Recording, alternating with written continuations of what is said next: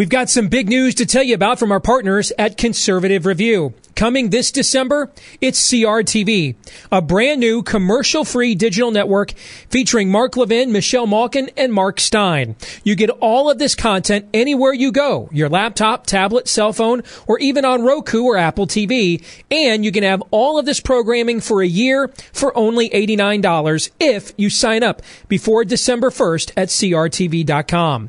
But to get that special price, you've got to use my name at the checkout, Deace. That's D-E-A-C-E. So go to CRTV.com and sign up today. Levin, Malkin, Steyn, all for $89 a year. If you go to CRTV.com today and use the promo code DEACE.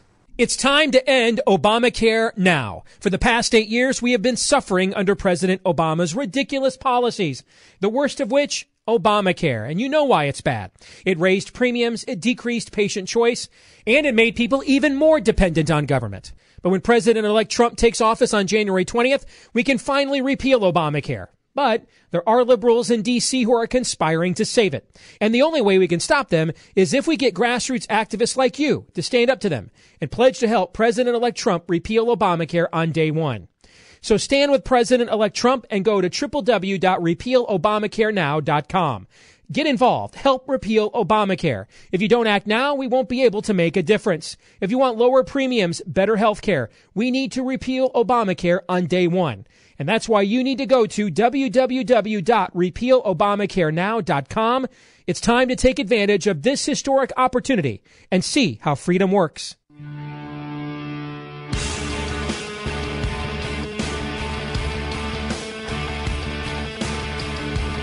You are now about to witness the strength of knowledge. This is Steve Deace. Raising a banner of bold colors, no pale pastels. People should not be afraid of their governments. Governments should be afraid of their people. Our rights are inherent and essential, derived from our Maker.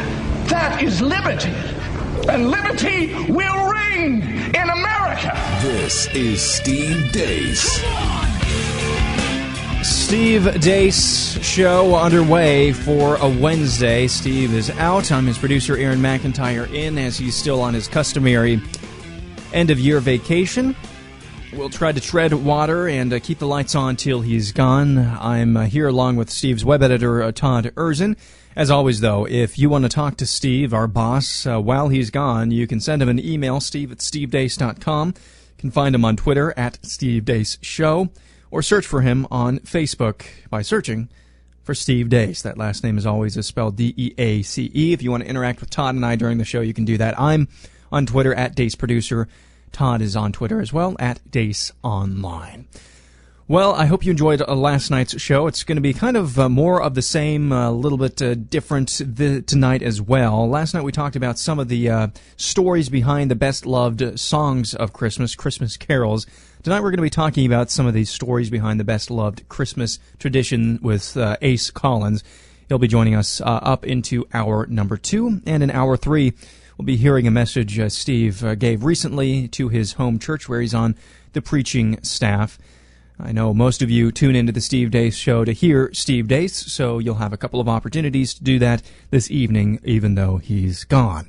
But for the first couple of segments, uh, it's going to be some more nightly buzz type of uh, content for you as we uh, go back and uh, look at what's uh, making the rounds around the water cooler and on social media. We'll give our hot takes as I give you some stories, starting with this one. For the first time, atheists, and other non religious persons are explicitly named as a class protected by the law. President Barack Obama signed into law the Frank Wolf International Religious Freedom Act. The new law protects atheists, humanists, and other so called free thinkers around the world from religious persecution. Congress passed the International Religious Freedom Bill protecting atheists, humans, humanists, and other non theists last week with overwhelming bipartisan support, and Obama signed the legislation into law last Friday, December 16th. The new law explicitly protects atheists, humanists, and other non theists and upgrades the 1998 International Religious Freedom Act. In particular, the new law states the freedom of thought, conscience, and religion is understood to protect the theistic and non theistic beliefs, as well as the right to profess or practice any religion. The act also condemns specific targeting of non theists, humanists, and atheists because of their beliefs and attempts to forcibly compel non believers or non theists to recant their beliefs or to convert. This is this would normally if we if we had a, a, a culture, a society able of self governing, able of drawing distinctions, uh, this would be a great uh, law. Um, but guess what? Don't we have don't we have freedom of speech already? Isn't that isn't that one of the amendments in the Constitution? Uh, it, it, doesn't that already don't don't we we already have protections for freedom of thought, freedom of religion in this country? See, this this act isn't about freedom of of any of that. It's about It's propaganda. it's propaganda. It's exactly what the lead of this story says. For the first time, atheists and other non-religious persons are explicitly named as class protected by the law. So they could be triggered. They could be triggered by any religious display, and who knows? That could uh, that could mean the government uh, will be sicked on Christmas, uh, Christians with even more ease as they are now. And it's no coincidence that this is happening in the immediate shadow of going after the Rainbow Jihad, going after Chip and Joanna Gaines, of the the, the last two years we've had of going after uh, florists and banker, bakers. It's not mere coincidence. All of this is born out of their insecurities. There's no. When's the last time you heard of a, a legitimate story? Because we would hear about a story uh, from the mainstream press of an atheist. No, it's always the atheist. Well, Yeah. from the mainstream press, yeah, n- nothing like that. If anything, you hear about atheists uh, sicking uh, their lawyers on Christians for displaying the Ten Commandments or the Nativity in public. That's what you hear the news about, and that's not even the mainstream media. But they're, they're actually t- talking about protections against being uh, persecuted. Basically, that Where has this ever happened? What? I anyone, please tell me now. Not indirectly happened where uh, somebody who happens to be an atheist got picked on for some other reason and then projects his cause onto the world. Well, you know, we don't care. We really we we we, we like tar- talking with you. We like debating with you uh, as Christians. Mm-hmm. Yes, we hope you come uh, to the truth uh, as we've come to believe it because we believe eternity depends on it. But um, you, you know, we're not losing sleep about your existence like you lose sleep about ours. Yeah, because there's a difference, Todd, between atheists and anti-theists in my mind, and feel free to, to correct me on any of my thinking here if, if you wish. But in my mind, an atheist is someone who uh, just believes there is no God, which to me is nonsensical, but is cool with you believing whatever the heck you want to. Kind of a libertarian uh, type of mindset. The anti-theist is the Christopher Hitchens or the Richard Dawkins type of person who is not uh, content with you believing whatever you want to believe. They must also sick their beliefs about whatever they uh, pops into their head. They also have to sick their beliefs on you and uh, the entire uh, rest of society just because they are offended at the very notion of At you. least a guy like Christopher Hitchens, though, uh, at the end of his life, Yeah. he, he was he was uh, going on, on campuses.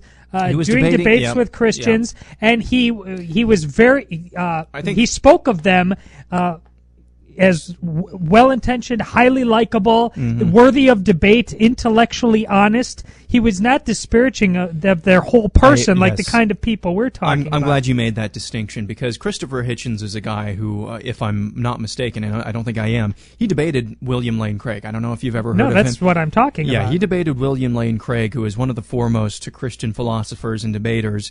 Uh, he he's debated him before. A guy like Richard Dawkins has never done that, and a guy like Richard Dawkins spends most of his existence trying to uh, belittle Christians in whatever ways he can. Uh, next story: Government regulators in the UK have given a green light to the creation of three parent embryos to combat mitochondrial disease. Clinics must apply for permission to offer mitochondrial donations to patients. The HFEA will first assess a clinic's suitability, looking at existing staff expertise, skill, and experience at the clinic, as well as its equipment and general environment, and then grant permission on a case by case basis to treat individual patients. this is I'm going to let you take this. this Todd. is mad scientist stuff. I, I of course, but this is like with um, embryonic stem cells, you, you, wrapping it around the fighting of disease. When I, I know less about this particular issue, Mm-hmm. but with it, with it, there was never any ground gained on that embryonic stem cell research. There was plenty on uh, adult stem cell research. I th- I think that they just scientists just don't believe. Uh, many scientists, I should say, that there are moral and ethical limits. They constantly must be pushing those uh, boundaries, and I, I don't exp- I, I expect this is going to go to f- far darker places than it leads to any light. There's a movie with Will Smith called uh, I believe it was called I Am Legend, where it's an apocalyptic thing. But the the reason human existence gets wiped out is because they thought they had created a cure for cancer in that movie, and they inoculated everybody with it. And it, I, that really speaks to me. I, we get so high in our hopes for what scientists can do because it's a, it's an idol worship. They they want to be God so badly. Yeah. It's that's their version of creation. And uh, would it be so that we could cure cancer? And what a gift that would be from the scientific community. But tread so carefully here. I, I, I, I, from my point, from my Christian worldview, this is immoral on its face. Human life comes into existence through God by one man and one woman. Period. End of sentence. We are breaking that in the extreme in this case and you can wrap it up in disease fighting all you want. It is you are playing with a loaded gun and you are pointing it at your head. Well said. Next, uh, next uh, story quickly. In their uh, desperate attempts to paint the incoming Trump administration as anti-Semitic, the Huffington Post has found a story they think will really stick. National Security Advisor General Mike Flynn met with Heinz Christian Strache, head of the Austrian Freedom Party, a few weeks ago. Strache is an ally of Vladimir Putin's. The Freedom Party is a far-right European nationalist party. The Huffington Post's headline: Mike and Reich. Flynn met leader of ex-Nazi party. You know, Journalism uh, is yeah, there's going to be a lot of this. This is just our life as we know it, and sometimes it is going to pure pure hyperbole on the part of journal. And other p- times, both sides are going to be wrong because they're going to be overacting. We know Trump is going to be involved in some crazy six degrees of seven, Kevin Bacon that everybody's going to wince at, and perhaps rightly so. well said. We'll have more in just a few minutes.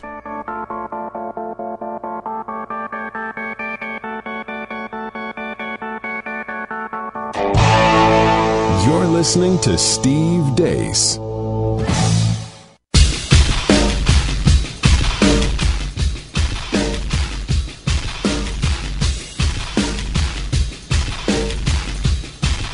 Wake up, America, before it's too late. The Steve Deace Show.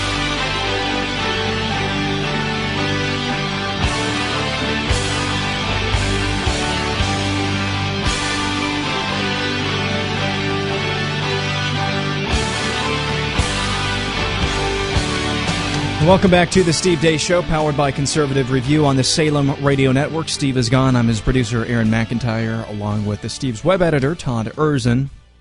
And this is the last uh, story, uh, or the last um, show you'll hear with the regular crew. Uh, the next couple of evenings, you'll have a best of show, and uh, Shannon Joy will be filling in uh, for us uh, in the next couple of evenings as well. And something that's really been brewing over the course of weeks now, and I can't say that I'm not surprised that it's gotten this much traction, Todd. Uh, but this controversy, this in-show controversy that we have going on, it, it really needs to be dealt with. And I figured since this is the last night, and this is the last segment that I'll have really some opening uh, time to do so, it, it needs to be said, and it needs to have a proper defense on the show tonight. It is the song that I'm still getting emails about.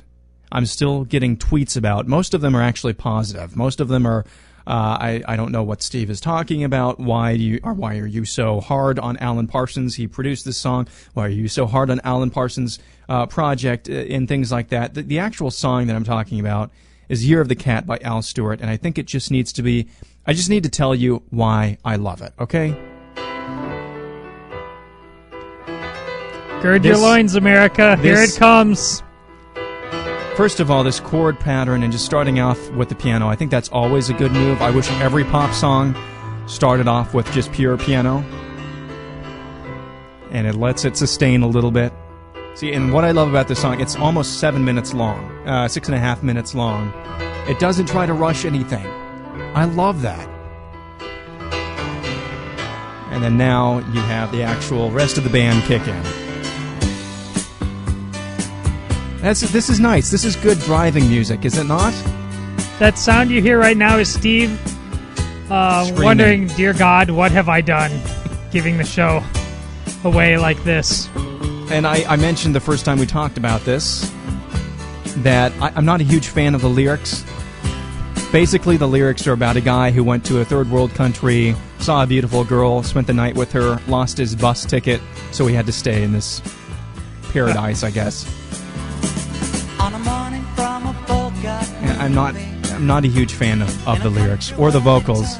Al Stewart kind of has a little bit of a lisp.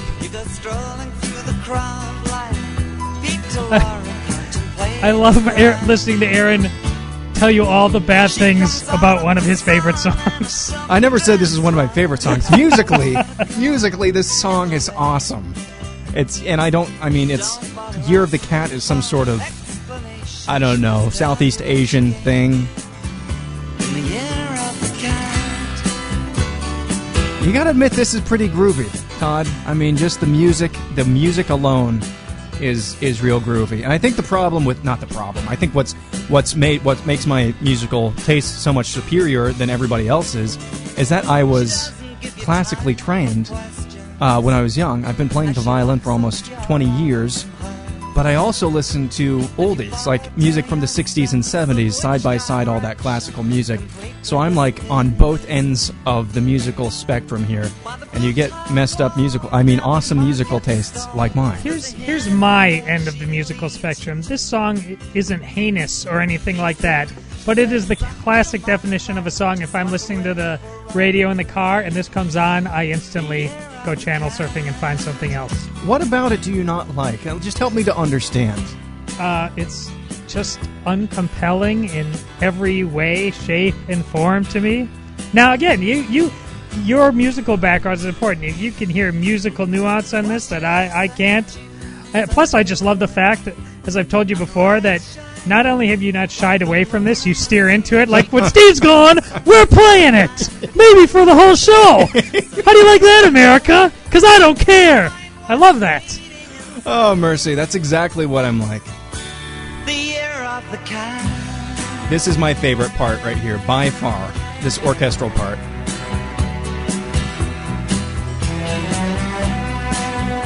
Now, I am a huge, not to step over your favorite Uh-huh. part, but I am a huge fan when, uh, like Metallica has brought in whole orchestras. Dude. Metallica and like Muse and some of those bands that you think are really hard, most of their like most of the roots of their music are actually baroque and classical. If you listen to it hard enough, Lynyrd Skynyrd and those types, and it's like eh, whatever. So when are we just going to have a segment of you playing violin? Never, Never? never, never. And this, I love this as well. And then you have the electric guitar solo, and then you have a saxophone solo. Like I said, this song has absolutely everything in it, and it's like six minutes long, and I can listen to it over and over and over again. I have said my piece. And speaking of over and over and over again, Mm-hmm. I, I think that describes the, the Twitter bomb that we just launched. I mean, the conversation about Yeah. this segment, it's, It's- going to be a thing of legend. You know, it was fun working on this show, and it was fun working with you while it lasted, Todd. But I have, I, um, here I stand. I can do no other. And let it be said, I, I just work here. That Aaron did this all on his own. I had nothing to do with it.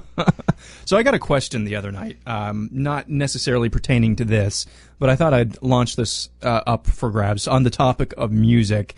Uh, Eugene Ohm uh, said the Rock and Roll Hall of Fame's 2017 inductee list is open for voting, uh, and it had been open for voting until December 15th.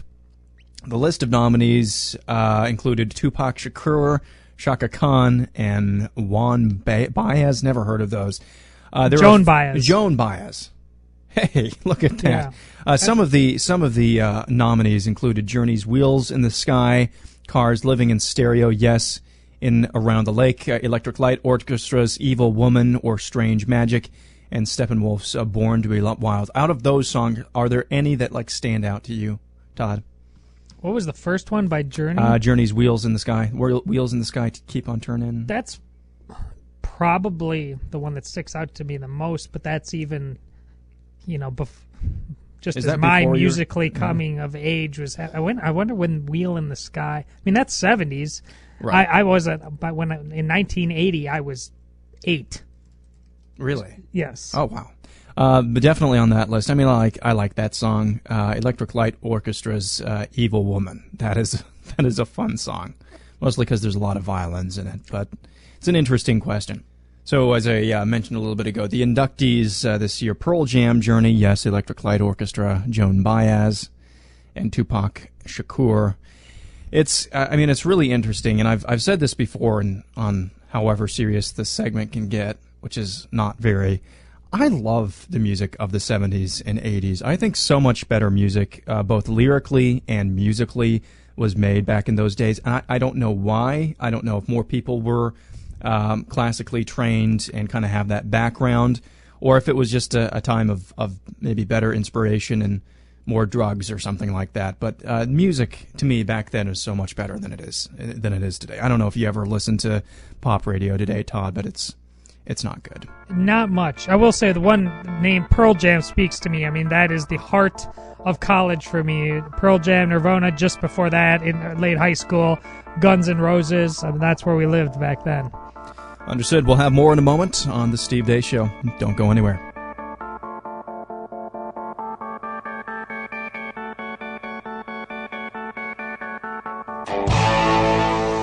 Listening to Steve Deace.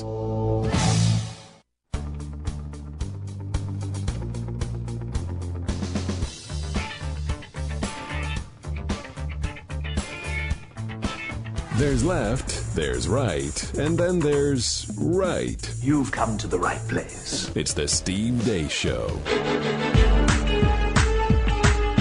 And finally, this evening, some good news.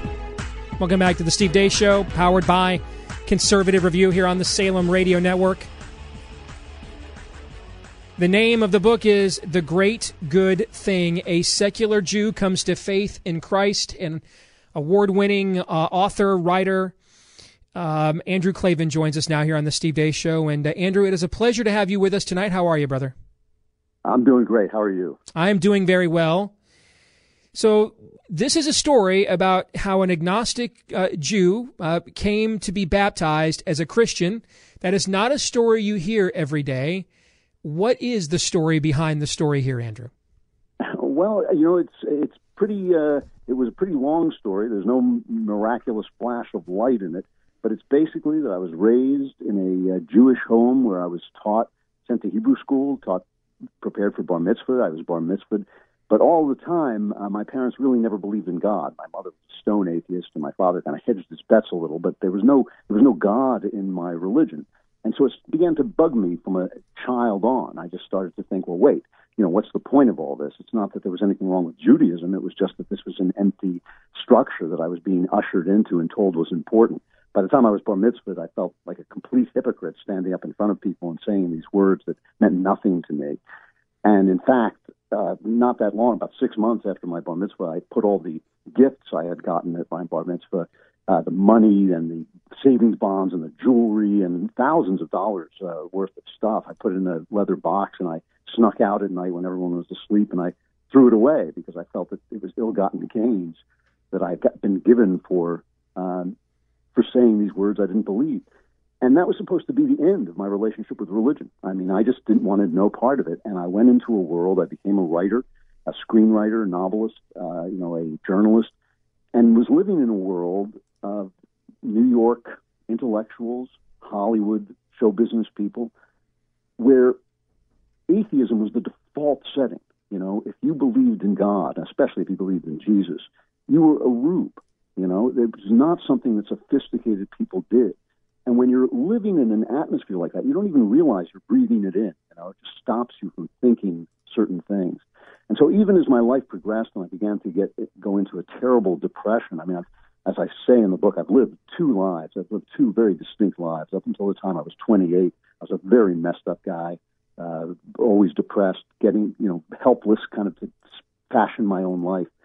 And I finally, at 28, I just I cracked up and I went to a shrink, and the shrink saved my life. and suddenly I was full of joy, and suddenly my marriage was great, and my kids were great, and all this stuff. But I still, I was in this world where you simply did not believe. You know, it just didn't happen.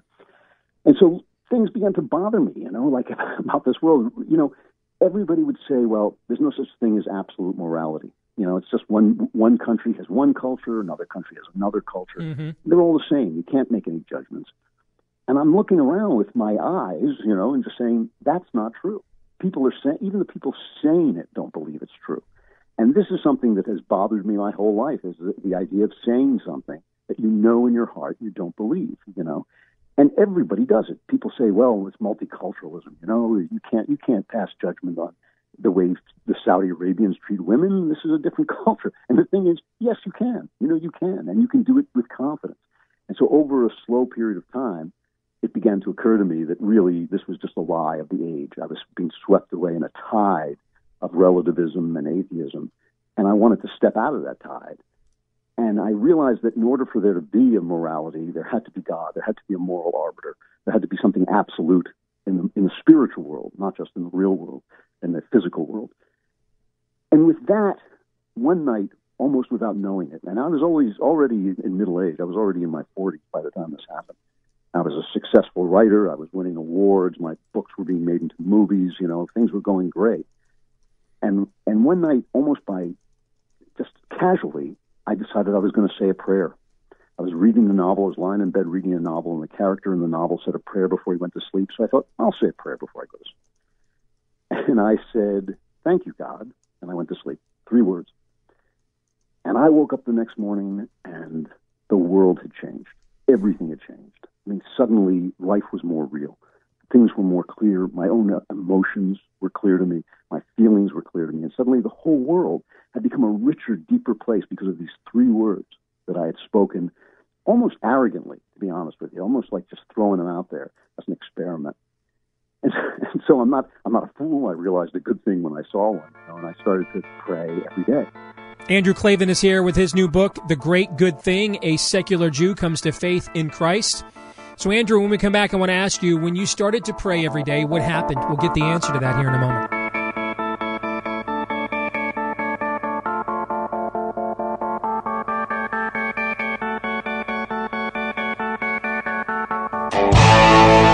You're listening to Steve Deace. So, what if I told you every phone call you make is helping to fund progressive causes and politicians like Planned Parenthood and Hillary Clinton? You'd probably stop making phone calls, right? Well, the fact is, your current phone carrier is using your money to undermine your beliefs, and there are progressive radical liberal phone companies spending tens of millions of dollars to remove conservative leaders from office and fight for liberal social change. So, what's a patriot like you to do? Well, you can start by calling my friends at Patriot Mobile. Patriot Mobile offers nationwide talk and text, high speed 4G LTE data at competitive prices, and donates up to 5% of your monthly bill to a conservative organization of your choice. You get the same quality service, competitive prices, and you get to help causes you believe in. Call Patriot Mobile right now at 800 a Patriot or go to patriotmobile.com. Mention promo code Steve at checkout and receive $35 in free activation fees for up to two lines. Call 1 800 a Patriot or go to patriotmobile.com. Mention promo code Steve.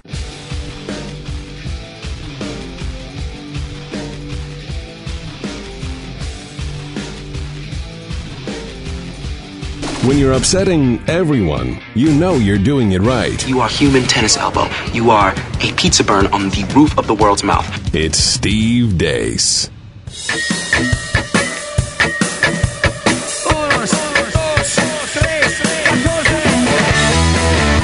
Andrew Klavan is here with us. His new book, The Great Good Thing A Secular Jew Comes to Faith in Christ. And Andrew, before the break, you were telling us what, that you started to pray every day. Now tell us what happened. How did God respond to your seeking of Him? Five years go by.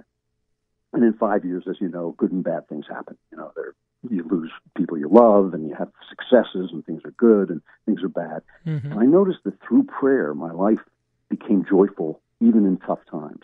When I say that, don't get me wrong. I don't mean I'm just a happy idiot, you know, walking around saying everything's great.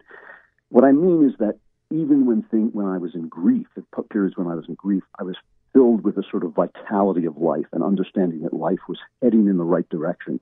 And one day, after five years, when this had completely transformed my attitude toward life, and remember, I was coming out of a dark place. I had been through some real darkness, I'd been through some real joy, and now I was in a totally new place. And I drove up, I was living in California in Santa Barbara at the time, and I drove up into these beautiful hills. And I said to God, you know, gee, over the last five years, talking to you has changed my life. You have given me everything. You have given me a new joy. You've given me a new perspective, a new depth. Everything really I was looking for as a kid, you've suddenly given me through prayer. What can I do for you? You know, you're God. I'm just some schmo. You know, how can I how can I repay you? And almost as if a voice were speaking to me. I mean, it was not a voice, but it was so clear, it was so absolute. This these words came into my heart. Well, you should be baptized. And I just burst out out loud, sitting alone in my car. I just burst out, "You have got to be kidding!" You know, because you know I, I, my my father had once told me my father was very hostile toward Christianity, and he had once told me if I ever converted, he would disown me. I, I was a grown man, and he and I were never close, but we had reached a separate peace, and it meant like blowing up my family. And I was also just afraid of losing my sense of reality. You know, I'm a I'm a hard boiled writer. You know, I write crime novels, thriller novels about crime and violence and sex and, and real life, down to earth real life. And I was terrified that I would become some happy-go-lucky Christian novelist, you know, G-rated Christian novelist who thought everything was sunshine and flowers, Mm-hmm. and nobody had sex and nobody experienced lust and nobody, you know, uh, those kind of Christian movies that you see that don't really represent real life, you know, and and so it was a really difficult thing to decide. And I went back. I had read the Bible as literature many times, never as a believing person. But I went back to the Bible and I thought, well, what if it's true? You know, and I started to examine my life. And that's what this book is. The book is the examination of my life to see if I had gone wrong, if there was something wrong with my thinking, or if this voice that spoke into my heart knew me better than I knew myself. And ultimately, it became very, very clear to me that I believed the Gospels to be true. And that, which is the only reason to believe, by the way. There's no reason to believe in Christianity or anything else unless you think it's real, unless you think it actually describes reality. And that was the conclusion I came to because it made sense of everything. It made sense of the way people behaved. It made sense of the way the world worked. It made sense of every single thing that happened to me in my life. I thought, well, gee, that's pretty good evidence that this is the, the real thing. And the funny thing was, I mean, my, my conversion was as dramatic as anything in the book because I realized, you know, I'm a public person. I do interviews like this one. I realized there was no point. I, I couldn't like not tell my father what was going to happen. And uh, he came out. He and my mom came out to visit us in California, and I thought, well, this is going to be an explosion. But before I could say anything to him, he told me that he was seeing double, and uh, he had to go home. And it turned out that this was his final illness. He had a brain tumor. Hmm. And I realized, well, I'm not going to break his heart in the last six months of his life. That would just be cruel. That would, there's no point to that. And so I would fly home to New York to visit him, and at the same time, I'd be visiting my friend who was an Episcopal priest who was preparing me for baptism. I was living this weird, it was a weird double life as my father declined and I was moving closer to baptism. And of course, if I wrote this in a novel, the editor would take it out as being unbelievable. But finally, when Passover and Easter came at the same time that year, and that was the week that my father finally collapsed and went into the hospital. Um, and and so I sat with him as Easter approached and, and watched him pass, and then came back for his memorial and left the memorial and was baptized. And um, and instead of making me less realistic, it made me so much more realistic. Instead of making my writing become sappy and empty, it filled it with a new sense of truth. And it has been so much. It has increased the, my peace and, and joy so much that I'm almost. I, there are days when I get angry at God for letting me take so long to get. To, you know, mm. days I think like, why'd you let me just wander around in the wilderness like that? But but it's been quite a journey, and I hope the book, you know, tells it straight, and I hope that it tells it in a, a different way than the people who tell you that if you embrace this religion, you're just going to be happy all the time, or everything's going to be great, or you're going to make a lot of money, which I see people saying on television, you know, that this is going to bring you prosperity. That's not the point. The point is that knowing the truth is better than not knowing the truth, and knowing which way you're going is better than being lost. That it's it's that it really is that simple that a life lived where you can see the North Star and sail toward it is better than a life lived in the dark. Everybody is living in this world in which the default setting is atheism. The default set, the default setting is no. Now we have science, and none of this old stuff, these old mythologies are true, and that it's just not true. But you can't get out of that tide, and that's, I guess, why I wrote the book so people could see that what that effort looks like. Andrew, what you've described for us tonight is that when when Jesus says, "Ask, seek, knock," right? Seek, ye shall find. Knock, the door will be mm-hmm. open. Um, asked, and it will be answered. That He keeps His word. It is the strangest thing, or really not so strange, but it is a continual source of awe that all these words that you've heard all your life that are in the Bible, they you kind of know them almost by heart they suddenly leap to life and, and they are profound and deep with truth. You know, and not just that, what you just said is absolutely true. You know, those those words are absolutely true. Uh, it's re- it really is remarkable. It's a remarkable that that experience alone is uh, worth the price of admission. It's a remarkable experience. Well, this is a remarkable story. That's why you want to get the book. It's called The Great Good Thing A Secular Jew Comes to Faith in Christ. Andrew Klavan is the author. It's his story. And it's been awesome to hear him share it tonight. Uh, and especially in light of what has been a rather depressing election, it is good uh, to still get some rays of light. Thank you for joining us tonight, Andrew, and for sharing your story, brother. We appreciate it. Thanks very much. It's been a pleasure. God bless. You're listening to Steve Deace.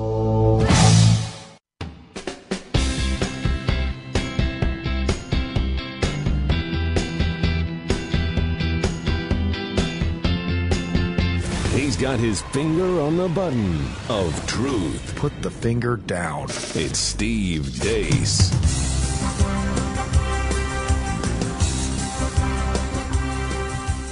Back here on the Steve Deace Show, powered by Conservative Review on the Salem Radio Network. You know, we've had an ugly political year. And that means the word refugee, for so many now, has a negative connotation. And, and we understand uh, what happens when you don't vet people properly, you import them into your culture. We're seeing what's happening in Europe as an example. But that doesn't mean there's still not uh, really a humanitarian crisis happening throughout the Middle East. And that's why this Christmas we are partnering with Heart for Lebanon. We, we want to take the gospel to those innocent children caught in the crosshairs of terrorism and being ravaged by war right there where they live. We want to take the gospel to them. We want to take it right to children like Manny. Like so many children, violence was all Manny and his brother have ever known. The war in Syria forced his family to flee Lebanon, but for Manny, the war that was going on inside his home was even worse. Denise, the director at Heart for Lebanon's Beirut Hope Center, explains. He was crying, he was bleeding, and he told me that he's been crying. It was wintertime, it was raining. His shoes had a hole and he didn't want his feet to get wet, so he kept on crying. And his dad was like, we can't, you know, you have to wear the shoes, go wear it. And he didn't want to wear it, and they want to wear it. And finally, his dad lost it. But he couldn't control himself, so he kept on hitting him until he was bleeding and was sent to school. The abuse that Manny was receiving from the hand of his own father, coupled with all that this little boy had experienced in Syria, turned him into one of the most aggressive students we've ever seen at the Hope Center. When he threatened other students with a knife on the playground, Denise was faced with the difficult decision to remove him from our school. But Heart for Lebanon went into action, reaching out in God's love to Manny and his family. The change in their lives has been remarkable. The abuse at home has stopped, and Manny, once an aggressive, mean spirited young boy, is learning the violin, his life transformed by the gospel. Not only he became not aggressive, not only he's becoming, he's volunteering in our children's program with his brother, giving so much love and care to children that are in our centers. Your gift of $98 will help Heart for Lebanon bring the gospel to 18 refugee kids just like Manny. Be a part of rescuing these children for Christ before someone else captures them for evil. Please give now and thank you for being as generous as you can. I've never thought I will be able to come to Lebanon and learn violin. I thank the Lord for that. Your one time gift of $98 is going to reach 18 children like Manny with the gospel. Call now 844 441 9966. 844 441 9966. Or you can click on the banner on my website at stevedeace.com.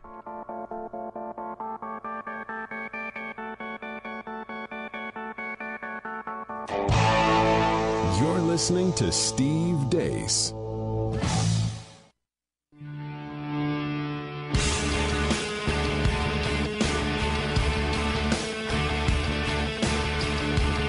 You are now about to witness the strength of knowledge. This is Steve Deace. Raising a banner of bold colors, no pale pastels. People should not be afraid of their governments. Governments should be afraid of their people. Our rights are inherent and essential, derived from our Maker. That is liberty. And liberty will reign in America. This is Steve Deace. And welcome back to the Steve Deace Show, powered by Conservative Review on the Salem Radio Network on a Wednesday, hour two. Of course, uh, Steve is gone. I'm his producer, Aaron McIntyre, along with uh, web editor Todd Erzen, who will be along uh, a little bit later. Last night we uh, had a uh, what I thought was a fascinating conversation, and really any conversation I've heard or have had with this man is fascinating. His name was uh, Ace Collins, and he is just one of the best uh, authors I think that I've uh, been around in my career, just in terms of the number of books that he's written, but especially when it comes to writing about Christmas. His name is Ace Collins. He's got a new book out. Um, it's called The Most Wonderful Time of Year. Last night we talked about uh, his one of his uh, older books that is uh, still really awesome. Uh, stories behind the best loved songs of Christmas. Tonight we're going to talk about specifically his book, Stories Behind the Great Traditions of Christmas. And Ace, uh, thank you so much for, for taking quite a bit of extra time uh, to talk with us. But again, you're such a great uh, storyteller. I think uh, I think our audience could listen to you, and I know I could talk to you for uh, for probably hours on end, if, if possible. Well, it's it's probably a part of my DNA. I, I learned how to write by listening to my grandparents tell stories on the front front porch of in Ash Flat and Agnos and Salem, Right. Arkansas. And so you're, you're in a situation where what I'm doing is no different than what my grandparents did. It's if I used to put it on written, I, I write it on paper. You know, they told the stories, but Mhm. I, I I've never considered myself an author as much as I have a storyteller. And and when you read my books, they sound a whole lot like you're just sitting around the table talking to me. Right. Now, uh, off the air, we were talking a little bit about um, you, you do a lot of these types of interviews. I know uh, around the country. You you um, had a really interesting four hour stretch of interviews the other day that I thought was kind of interesting, and it's amazing how. Um, I, I think where you're going with this is amazing how Christmas can just draw all sorts of people together as one, kind of just putting putting aside any disagreements. Um, but you, you kind of had a, a four hour stretch the other day that uh, illustrated that, did you not? Yeah, I mean, you're in a situation where you start the morning with the Canadian Broadcasting Company. You actually end up in in the midst of that talking to a food network about the the food elements of Christmas. Then you get into the New York was it no uh, yeah it was the New York Times called me about uh, uh, one no Wall Street Journal called me about a specific song Winter Wonderland that they wanted the story behind. So we spent a long time with them you end up talking to the Washington Post, Smithsonian. You you end up on both conservative and liberal talk radio. Uh, you're all over the spectrum, and the the most inter- the most interviews I've ever done in one day were 14 hours. I did 14 hours of radio in one day, and uh, and there are stations like the BBC, uh, KDKA, uh, and other networks that have me back uh, every year. We become kind of a tradition. One of those ones that has me back every year is a, is a network called AgriTalk. And if you're not a farmer, you don't even know what AgriTalk is. But it's the agricultural network, and, and we have a lot of live call-ins. And it's interesting to me what people call in and ask about songs and traditions and how that varies. If you're on secular radio, almost always the songs that you get are songs about traditional carols. But I, I, I kept a tally last year on all the Christian radio I did. The first song, 90% of the time I get callers ask about when they're on call in shows on Christian radio is Grandma Got Run Over by a Reindeer. Really? And I never get asked that song on about that song on secular radio, but for some reason, that's a song that I get on Christian radio all the time. I'm not going to tell the story behind it because we're about to talk about traditions today, Right. but I will tell you this: the man who wrote that song was dared to write a song about that somebody would record about that had a person dying in the first verse. because there had never been a hit with that before. He did that when he was at Vanderbilt University. Oh wow! And, and and a husband wife team, Patsy and Elmo, recorded it, and it became this classic hit. It is the only song this guy ever had published. Here's the funny thing about it is, what does the guy who wrote "Grandma got run over by a reindeer" do for a living? He's an air traffic controller. Oh. of course he is. You can't make this stuff up. I mean, it's it's part of the magic and the mystery of Christmas, and and each song, each tradition ha- has an incredible story behind it. And I think once you know the stories behind the songs or the stories behind the traditions, be it Christmas cards, lights, Right. trees, mistletoe, or whatever, uh, once you know the stories behind them, Christmas becomes a much more meaningful time for you. You look at things differently, you see things differently, and you understand why Luther tied that first candle on the tree and the lesson that he was trying to teach with it. You understand why that tree is is in your living room. You you you begin to grasp the symbols of the season and how a lot of these symbols come out of missionary missionary work that goes back 14, 15, 1600 years. And you also realize that if you put Santa on a CSI kind of show and took his DNA, you could actually trace that DNA back to two very important historical figures, Nic- Nicholas of Baria and a man that we now know, a lot Latvian prince that we now know through Christmas carol called King Wenceslaus. Well, I think you're right that um, that the, the more you understand the background of why we have these traditions and what they mean, um, it, it ceases. Well, it's Christmas. I don't think will ever, ever cease to be a little bit magical for all of us. Just it's that time of the year. It's just something awesome about it. But you are right. I think that um, Christmas will have a deeper meaning to all of us when we understand some of these songs, like we talked about last night, and traditions. So let's go back to the very beginning. One of the oldest traditions, of course, is gift giving. And if you're familiar with the Christmas story, the, the meaning and, and reason for why we give gifts is obvious.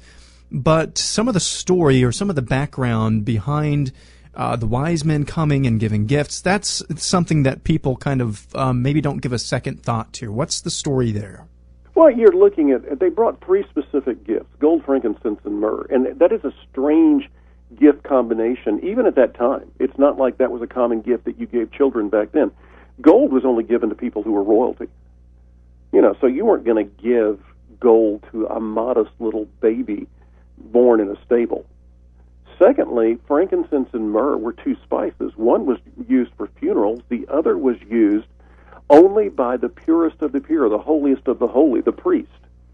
Why would you give those to babies? Obviously, the wise men or the kings from the east, however many there were, we, we in lore now because there are three gifts. There are three wise men. The Bible never says how many wise men. There could have been tw- ten or twelve that came to visit uh, Christ, and they didn't arrive the same time the shepherds did, by the way. But anyway, they they followed this star and they brought these three gifts that were unique. Well, they recognized that this was the Son of God. This was royalty. This is this was royalty far beyond any other king. So the gold made sense. You know, I, I like to think that the gold later on possibly helped finance some of Christ's works, some of his giving to the poor. You know, some of the way that he ways that he took what he would receive and spread it to others, like he taught us to do in Matthew twenty five, thirty five through forty, reaching out to the least of these. So the frankincense and the myrrh, the holiest of the holy, they also recognized that Christ was the Son of God, a priest. Even before anybody else knew it, they understood it. How? I don't know. They also understood this tremendous sacrifice he was going to have to make, dying on the cross, hence the funeral spice. Those three gifts were specific gifts for a specific man, and they took a lot of thought and effort to to pick just the right ones.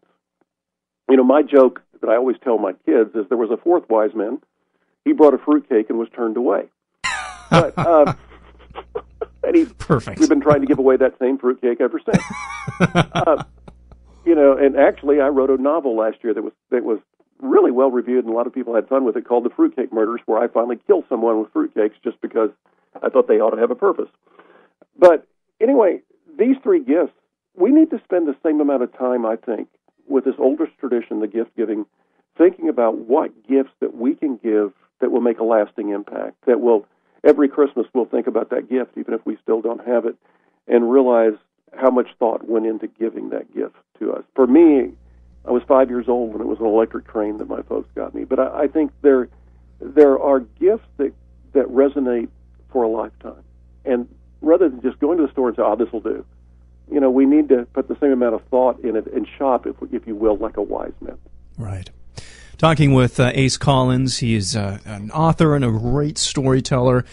Uh, we're talking specifically about his book, Stories Behind the Great Traditions of Christmas. Uh, Ace has also written a new book. His newest one, Out Christmas, is called The Most Wonderful Time of the Year, A Countdown to Christmas. And when we come back, we'll talk more about uh, some of these best loved traditions. And we'll talk specifically about the Christmas tree and I know Steve, uh, my boss, has, has shared the story of the Christmas tree before, and we'll hear that story maybe in Ace's own words when we come back.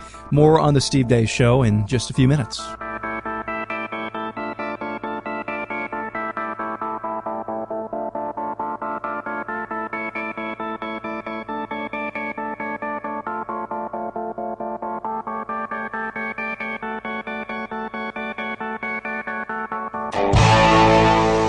Listening to Steve Deace.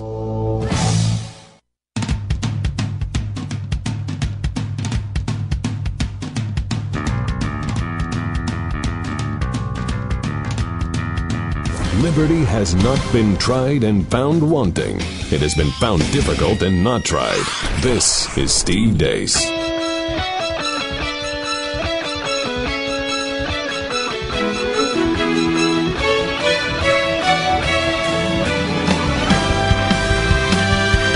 And welcome back to the Steve Deace Show, powered by Conservative Review on the Salem Radio Network. This hour, we're talking again with Ace Collins. He is an amazing author and storyteller. His uh, latest book is called The Most Wonderful Time of the Year, a countdown to Christmas. This hour, though, we're talking specifically about his book, Stories Behind the Great Traditions of Christmas. And Ace, uh, before the break, I said I wanted to get into the story of the Christmas tree. And to me, this is probably, there, there are a ton of great stories, which we'll get into later on in the hour, but this is probably one of my favorite stories about how the Christmas tree came to be what it is today, which is a symbol of Christmas, but even something more deep than that. Tell us uh, what the story is here. Well, the church has been using trees since really the beginning of the church. If you went back to the uh, Dark Ages in Eastern Europe, uh, trees were brought into the church, evergreen trees, in the wintertime for pageants, and, and they were brought in initially as the creation tree, uh, the Garden of Eden tree, and apples were hung on them, and they would play out the history of the Bible with children and teach children about the Bible through uh, these little plays. And so, in in that respect, evergreens have been in the church for a very long time. Uh, missionaries, early missionaries, even a thousand years ago, that were traveling across Europe, would would realize that the evergreen tree had a almost a mystical power to the people that they were reaching because it was the only tree that didn't die in the midst of the winter. And so, or at least these people thought trees died and then magically came back to life in the spring. And so they would actually use it as a track uh, the fact that it didn't die represented the everlasting life that you had when you accepted Christ as your Savior. The triangular shape of the tree represented the Trinity, the Father, the Son, the Holy Ghost, the triangle that is talked about uh, in the New Testament. So, I mean, they were used before they were Christmas trees specifically. Um, they probably were brought into homes for the first time in Latvia. Um, and here's where it's really interesting. The Latvian Christmas tradition for 50, 60 years was to hang a tree upside down from the ceiling and then put homemade ornaments on it. I want you to think, just a second here, this is, even though we're talking about a serious subject, Chris, I want you to think about who, if you've ever set a tree up, a live tree up, in a stand, and had your wife helping you do it. And she's going, no, it's a little crooked to the left No, no, got to bring it back. Imagine if you're on a ladder trying to nail that thing to your ceiling and get it straight right. and get it the perfect the right place. I, I imagine there were some really good marital disputes in the hanging upside down of the Latvian Christmas tree. The right. French probably turned it over the first time and put it uh, right side up. And in Germany is when it really took off. The Christmas tree did. Once again, uh, with people like Martin Luther talking about the fact the evergreen represented everlasting life, it represented the Trinity, the Father, the Son, the Holy Ghost in its triangular shape, and they hung ornaments on it, on it, and in some cases hung even nativity uh, scenes on it. They would put uh, strings on nativity, different characters in the nativity, nativity scene and set it up in the tree, and and it became a very important element of Christmas. The first, by the way, artificial trees were made out of feathers and ser- sold in New York in the 1800s. And the first tree stand or tree lot that you could purchase artificial trees in was created by a man named Carr in New York City in the late 1800s. And it was called, I know this is ironic, it was called a car lot. And so long before there were automobiles, they were already selling cars. And Carr was already selling things on lots in in New York City, and people could come come in. He couldn't bring enough trees in uh, when he started opening up his lots to satisfy the demands in New York City. Uh, Martin Luther was the one who first strapped a uh, candle onto a tree, and he did so after walking through the woods on a uh, clear evening and seeing the light shining through the trees, and wanted to share that with his children. And when he lit that candle, he explained to them that the light that came into the world when Christ was born was was symbolized by the candle that he was lighting at that moment. That the world was a dark place until Christ came, and that candle represented the light. And so that was the beginning of lights on the Christmas tree. That is incredibly uh, interesting, and um, these these stories, again, as we talked about in the opening segment, help us really uh, to develop a deeper understanding and appreciation for, for really what makes this time of the the year so special and uh, makes it the most wonderful time of the year. We're talking with Ace Collins about his book Stories Behind the Great Traditions of Christmas. And uh, Ace, before this segment uh, is over, we got another few minutes or so. What's the story with stockings specifically? Because we already have gifts. Where did the tradition of hanging stockings specifically on a fireplace come from?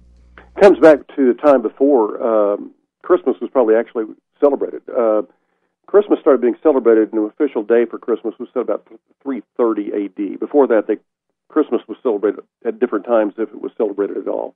The church established December 25th in 330 A.D. at a council, and and and even before that time, though, people were hanging stockings at fireplace because they only had a limited uh, pair of stockings or two apiece they would wash them out every night and hang them by the fireplace to dry. Nicholas of Baria, and how much of this is truth or how much of it is legend, I don't know, but Baria had a special association with his flock. He had been very, very wealthy, had sold everything to become a priest, and then later, of course, became a bishop and a cardinal. He's now known as Saint Nicholas, and he would go around at night to families that didn't have money for a dowry, a dowry, because your your girl couldn't be married if you didn't supply a dowry with her, and put gold coins into stockings hanging by a fireplace.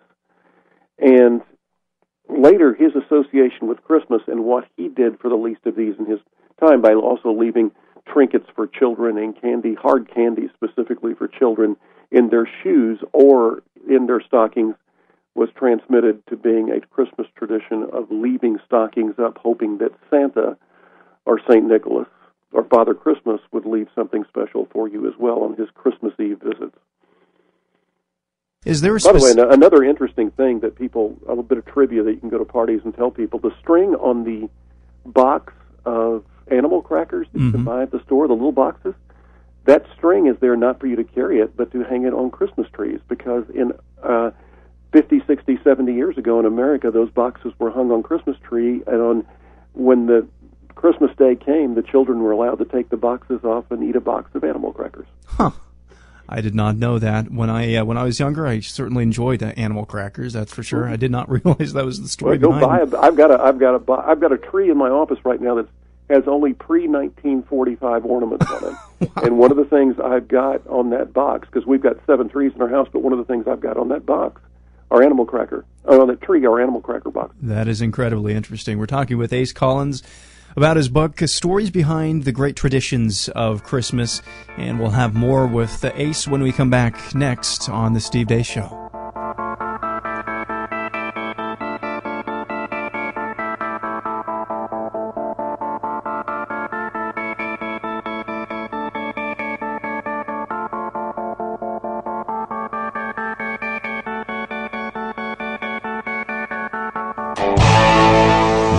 Listening to Steve Deace.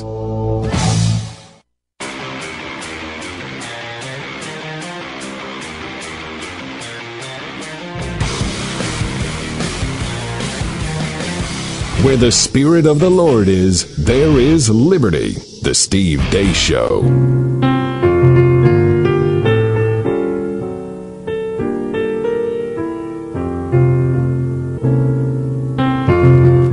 Christmas tree, that's one of the traditions that we've talked about, and coming up in the next segment, I'll give my spin on that uh, particular story. But for one more segment, we've got Ace Collins on the line with us. He is a prolific author, uh, an incredible storyteller. Last night we talked about some of the stories behind the great um, Chris or songs of Christmas. And tonight we're talking about his book, Stories Behind the Great Traditions of Christmas. One more that is kind of under the radar, at least, well, at least for me, and that is the story of mistletoe. And of course, we all know the tradition. If you're caught with, uh, at least this is this is the one that uh, pop culture has fed me anyway. If you're caught under the mistletoe um, with some uh, somebody you're supposedly attracted to, you're supposed to kiss them. Is that is that basically the uh, is that basically the, the story behind mistletoe? Um, mistletoe, mistletoe, right now is that that's what we have left of the original story, and it's a small fa- facet of the original story. But uh, originally, when when missionaries went to northern Europe, they encountered cultures, particularly the Druids, the Celts, and the Vikings, who had some very unique views uh, on life. And and one of the most interesting was they all looked upon the mistletoe plant as being magical. Um, I mean, here was a plant that was green with regular leaves that was growing out of what these people viewed as a dead piece of wood in the wintertime. And the missionaries found out something very interesting. Uh, if these particular people were had warring tribes, and these tribes were about to have battle, and they looked up into the trees and saw mistletoe, there was a law that said they had to find a way to create peace between the tribes. They were not allowed to fight underneath the mistletoe plant. That is how powerful they thought this plant was.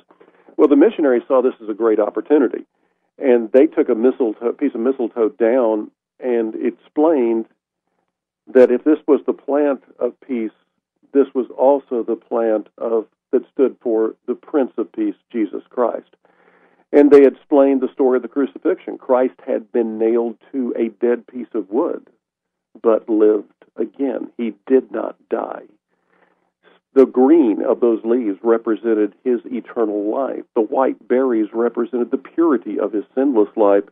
The red berries represented the blood that he had shed on the cross for these people's sin. These people heard that story, and many of them turned uh, to Christianity for their faith. And the missionaries would tell them if you keep Christ in your life, even during the darkest days of winter, even during your most trying times, your faith will sustain you. Well, they started putting mistletoe over their doors to signify that they were a Christian family. And when their bride and groom got married, they had them marry underneath a mistletoe plant to remind them to keep faith over them, over the, this family first and foremost, and that would sustain them. They were, in other words, the plant was to remind remind them of their Christian faith and the power that was in that faith to carry them through the tough times, the dark days of winter, if you will, the dark days of life. Well, naturally, what happens at the end of a marriage? People kiss, even back then. And over the course of the centuries, the the mistletoe uses of kind of like a track, if you will, a track without words, but a track with symbols, Mm-hmm. was lost.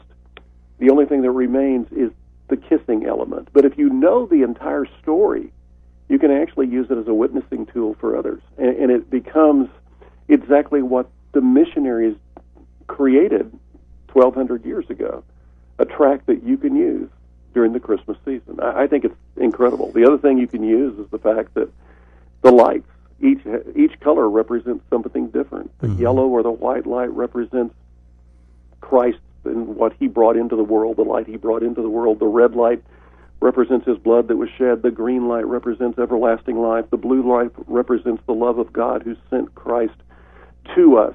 Each one of those those lights has a very specific uh, meaning to those who put candles on the tree 500 years ago, and they might have been lost. But every, if every time you look at a light of, of any time, a Christmas light, and you think about what Martin Luther said, this is the light that came into a dark world. I think you'll have a deeper meaning, have a deeper appreciation of what those lights mean. That's and ab- mean to all of us. That's absolutely correct. And Ace, I I think we're all uh, we all have our understandings uh, deepened right now of some of these traditions. And last night, some of the songs, and just uh, can't thank you enough for uh, joining us uh, for a couple of different interviews talking about some of the songs and traditions. Thanks so much, Ace. You bet. We'll have more on the Steve Deace Show coming up next. Stick around.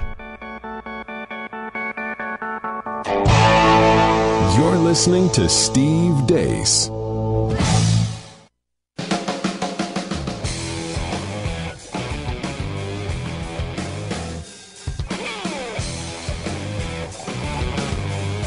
Knowledge is power. I've seen what it can do and I want to learn more. Gain more knowledge right here. It's the Steve Deace Show.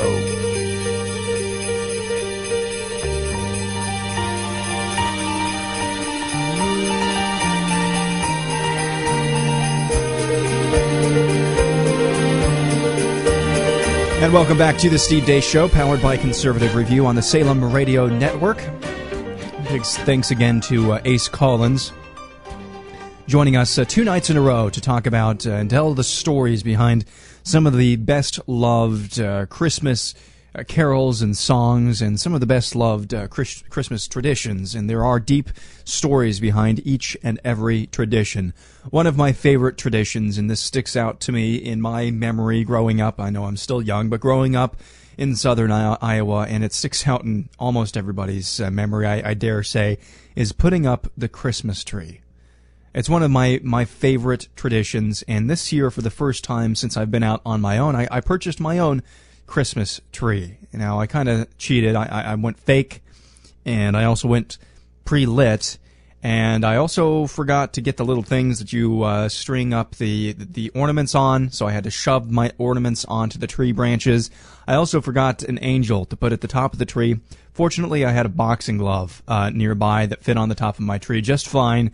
And so that's been up there. If you want to see a picture of that, by the way, you can go to my Twitter profile um, at Deace Producer. It's in there somewhere. But this tradition of the Christmas tree, where did this come from? And we talked about it a little bit with Ace Collins, but he didn't really tell the story that I like the most. The story from the church, the story from the Catholic Church of why and how the Christmas tree, an evergreen tree, came to symbolize Christ's birth. And one of my favorite Christmas stories, or stories surrounding the holiday, is the story of Winfrid, or the story of St. Boniface and the Christmas tree. Now, the story of the Christmas tree begins in England, where the very young Winfrid decided to enter a Benedictine monastery over the objections of his parents. So Winfrid grew in holiness and piety, but yearned to leave the monastery and bring the light of Christ to the pagan Germans, just as the monks had brought the faith to England just a century before. Winfrid heard reports that Pope Gregory II had sent missionaries to Bavaria in 716 and decided to travel to Rome to become a missionary to the Germans. Pope Gregory was delighted at the, at the arrival of the eager Winfrid, and after a period of time commissioned him to preach the gospel in the regions of Thuringia, Bavaria, Franconia, and Hesse. In recognition of his special missionary commission, the Pope also changed Winfrid's name to Boniface. The newly named monk traveled to Hesse, or central Germany, in 721, and with his tireless activity, his gift for organization, and his adaptability, friendly, yet firm character, achieved great success, including the conversion of the twin chieftains Detik and Darewolf. Boniface spent the rest of his life evangelizing the areas of modern Germany in parts of the Netherlands. He also became a friend of the Frankish court and helped reform and reorganize the church in that area. From his missionary travels, Boniface knew that in winter the inhabitants of the village of Geismar gathered around a huge old oak tree known as the Thunder Oak, dedicated to the god Thor. This annual event of worship centered on sacrificing a human, usually a small child, to the pagan god. Boniface desired to convert the village by destroying the Thunder Oak, which the pagans had previously boasted the god of Boniface could not destroy. So he gathered a few companions and journeyed into Geismar. His fellow missionaries were fearful and scared that the Germans might kill them, so they balked even when they reached the outskirts of the village on Christmas Eve. Boniface steadied the nerves of his friends as they approached the pagan gathering and said, Here is the thunder oak, and here the cross of Christ shall break the hammer of the false god Thor. Boniface and his friends arrived at the time of the sacrifice, which was interrupted by their presence. In a show of great trust in God and born from a desire to enkindle the fire of Christ in the German pagans, Boniface grabbed an axe and chopped down the thunder oak of mighty Thor. The Germans were astounded. The holy bishop preached the gospel to the, pe- to the people and used a little fir tree that was behind the now felled oak as a tool of evangelization. Pointing to this little fir, he said, This little tree, a young child of the forest, shall be your holy tree tonight. It is the wood of peace. It is the sign of endless life, for its leaves are ever green. See how it points upward to heaven? Let this be called the tree of the Christ child. Gather about it, not in the wild wood, but in your own homes. There will be no shelter, no deeds of blood, but loving gifts and rites of kindness. Awed by the destruction of the oak tree and Boniface's preaching, the Germans were baptized. Now, you may have heard the story of St. Boniface up to that point. But what happens next is really quite astounding to me, even, even as astounding as what you've just heard. Boniface continued his missionary efforts into old age when in 754 he left for a trip to Frisia with 50 monks. Their work was successful and many pagans agreed to receive baptism. When the appointed time came to celebrate the sacrament, a large armed crowd of pagans approached the missionaries. Knowing his time was to die was at hand, Boniface discouraged his followers from fighting and said, Cease, my sons, from fighting. Give up warfare, for the witness of Scripture recommends that we don't give an eye for an eye, but rather good for evil. Here is the long awaited day. The time of our end has now come. Courage in the Lord.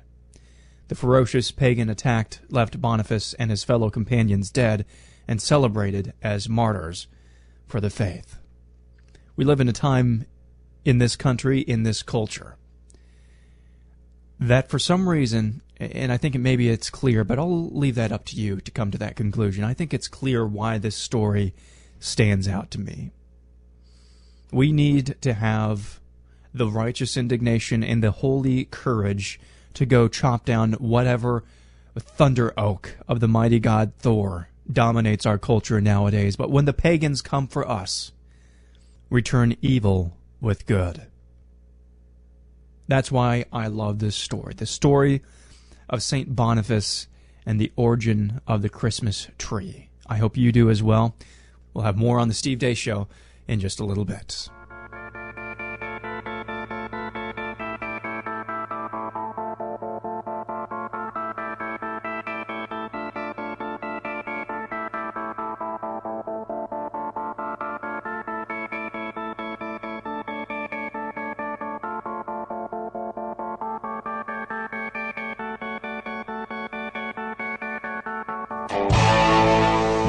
Listening to Steve Deace.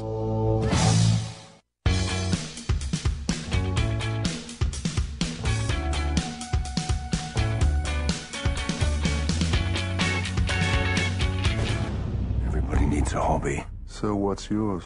Resurrection. He's bringing back the American way. It's Steve Deace. What child is this who lay to rest on Mary's Just as God gave us the greatest gift in Jesus that first Christmas, we have an opportunity to give our greatest Christmas gift this year when we can bring the gospel to a refugee child. Again, these are children. They are innocents. They are caught in the crosshairs of a humanitarian crisis, of, of, of war, of terrorism. And, and we can reach them right where they're at through our partners at Heart for Lebanon. We can reach children like Maylee. Bombs explode. Fathers and brothers are lost to war or kidnapped. Mothers flee with their children to the nearest safe country. For many, that country is Lebanon. 52% of refugees in Lebanon are under the age of 18. This is an overwhelming number. Too many innocent eyes have witnessed horrible things done to their families and friends. The majority of these children have been in Lebanon for several years. They cannot attend local schools, however, they are eager to go back to the classroom and learn. Heart for Lebanon's Children at Risk initiative is designed to meet their educational, emotional, and spiritual needs. This initiative has three Hope Centers that provide the much needed education and love that these children are missing. The Hope Centers teach basic English, Arabic, and math, but more importantly, teach the love of Jesus Christ. For the first time, they are learning biblical character traits that help them live in community with others. Taking a child from a refugee camp to a classroom and Hope Center provides a safe and loving environment where children can learn. After several months of being loved on and cared for, children respond by returning the love and looking forward to each day at the Hope Center. Many children have asked Jesus Christ to be their Savior and have become the light in the midst of darkness to the rest of their family, introducing them to Jesus Christ.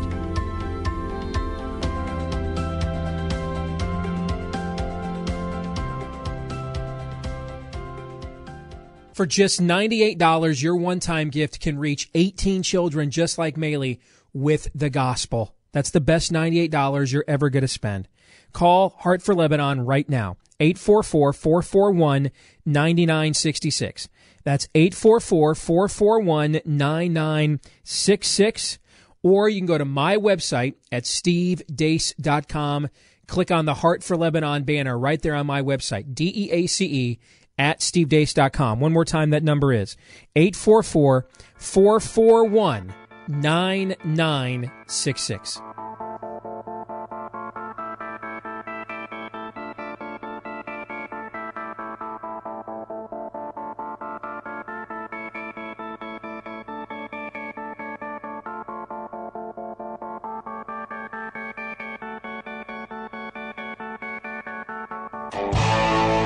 You're listening to Steve Deace.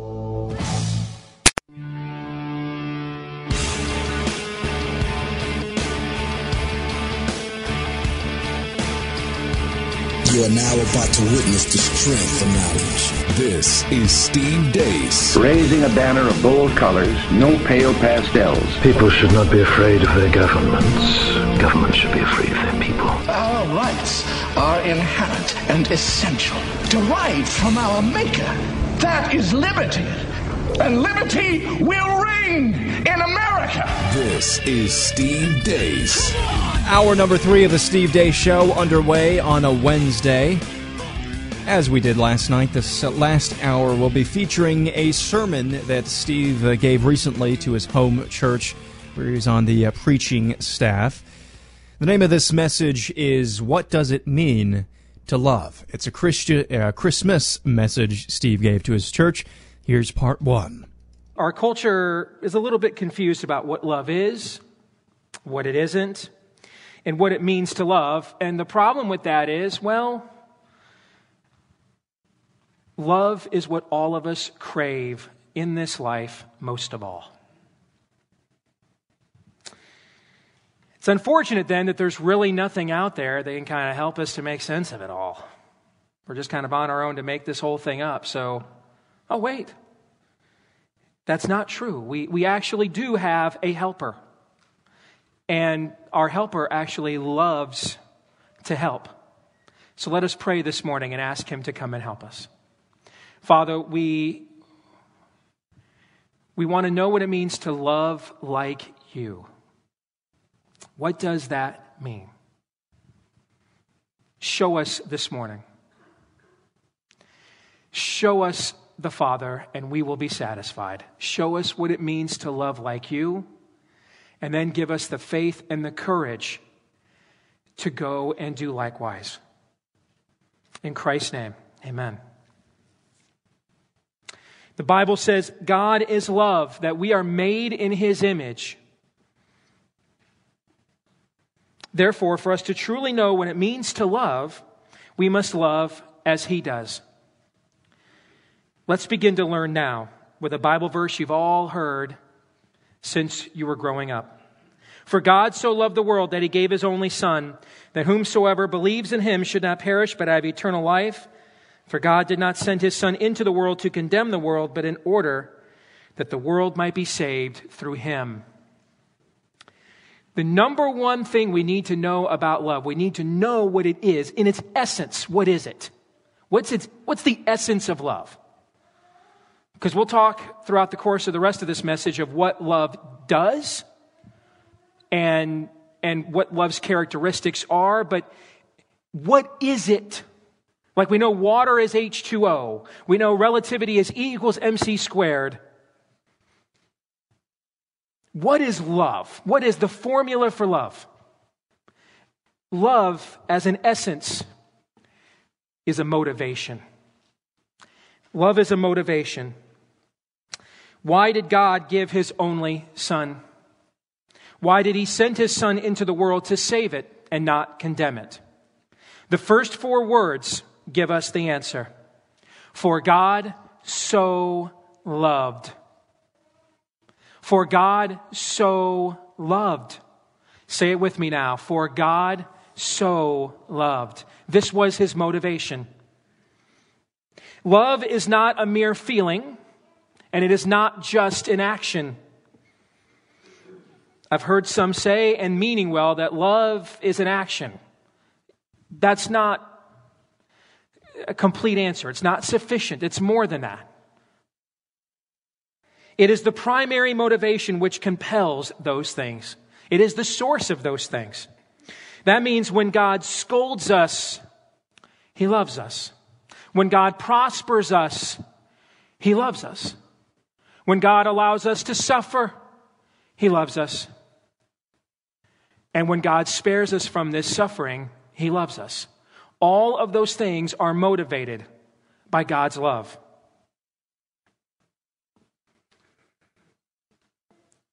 A lot of times in our culture, we are confused by motivations. Some of you, if you are of a certain belief bent, think, I want to be judged by my good intentions. Right?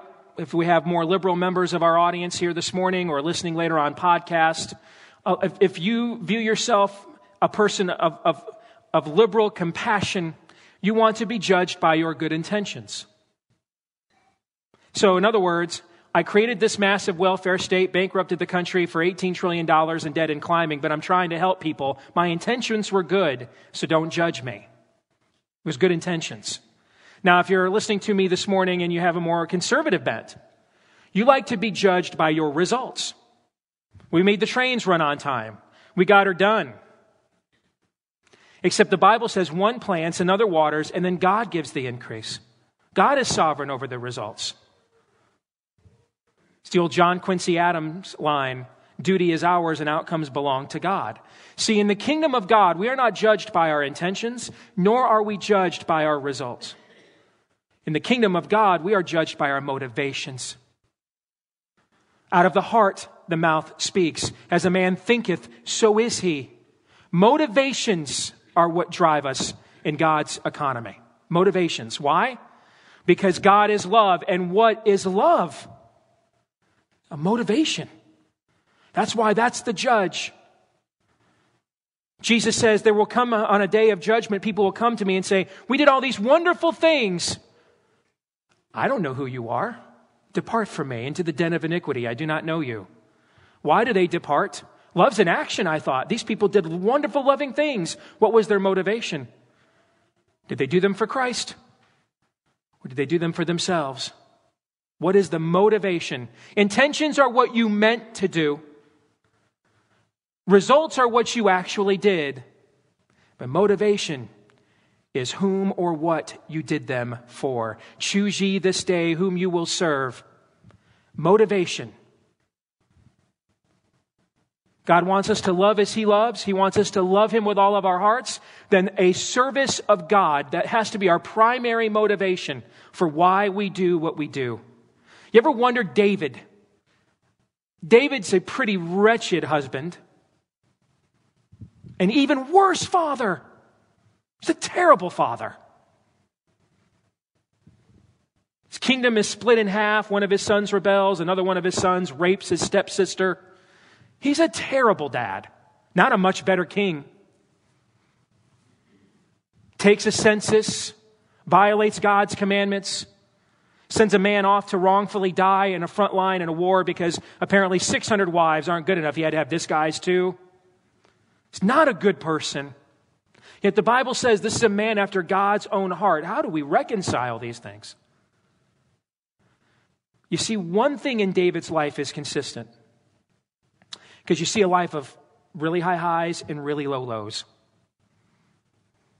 But the one thing that is the plumb line, like when David is confronted after his sin with Bathsheba by Nathan the prophet, who tells him, Thou art the man, he doesn't make excuses, and he accepts responsibility. And after he, after he prays and he fasts, and it is God's will that this child would not live, he doesn't get up and shake his fist at God. He gets up and essentially lives the words we see in the book of Job The Lord giveth and the Lord taketh away. Blessed be the name of the Lord. That's what makes David a man after God's own heart. What is your primary motivation in life? What drives you? That's why you've often heard pastors say, I can tell a lot about where your heart is by what's in your checkbook. Because that's your motivations, right? You really want to know what a person's motivations are? Look at the checkbook. That'll tell you every single time. And Jesus returned in the power of the Spirit to Galilee. And a report about him went through all the surrounding country. And he taught in their synagogues, being glorified by all. And he came to Nazareth, where he had been brought up. And as was his custom, he went to the synagogue on the Sabbath day. And he stood up to read. And the scroll of the prophet Isaiah was given to him. He unrolled the scroll and found the place where it was written, The Spirit of the Lord is upon me, because he has anointed me to proclaim good news to the poor. He has set me to proclaim liberty to the captives and recovering of sight to the blind, to set at liberty those who are oppressed, to proclaim the year of the Lord's favor. This is the second thing we need to know about love. Love transforms. Love transforms. Here, Jesus is reading from the words of Isaiah 61, a messianic prophecy of what the ministry of the Messiah to come would look like. Now, what does it mean to be freed? What does it mean to be healed? If you've been, it means you've been transformed. That's what it means. Well, here part two of Steve's recent message, his Christmas message. What does it mean to love when we come back?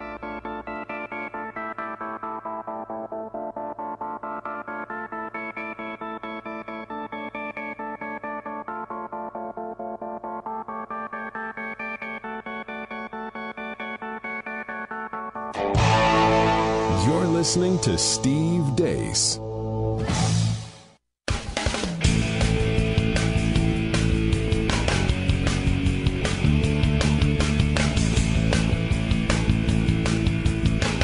Check us out online at stevedeace.com, where you get show archives and opinions each day. You're listening to Steve Deace.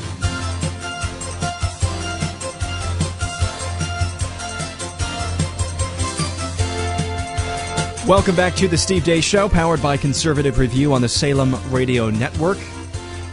This hour, we're playing selections from a recent sermon Steve gave to his home church where he was on the preaching staff.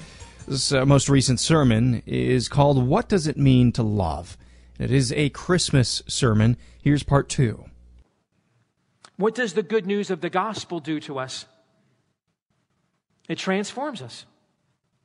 If you've truly heard the gospel, truly heard it, faith comes by hearing, the hearing of the word. If you've truly heard the words of the gospel, truly heard the word of the God, or the word of God, you are not the same afterwards, are you?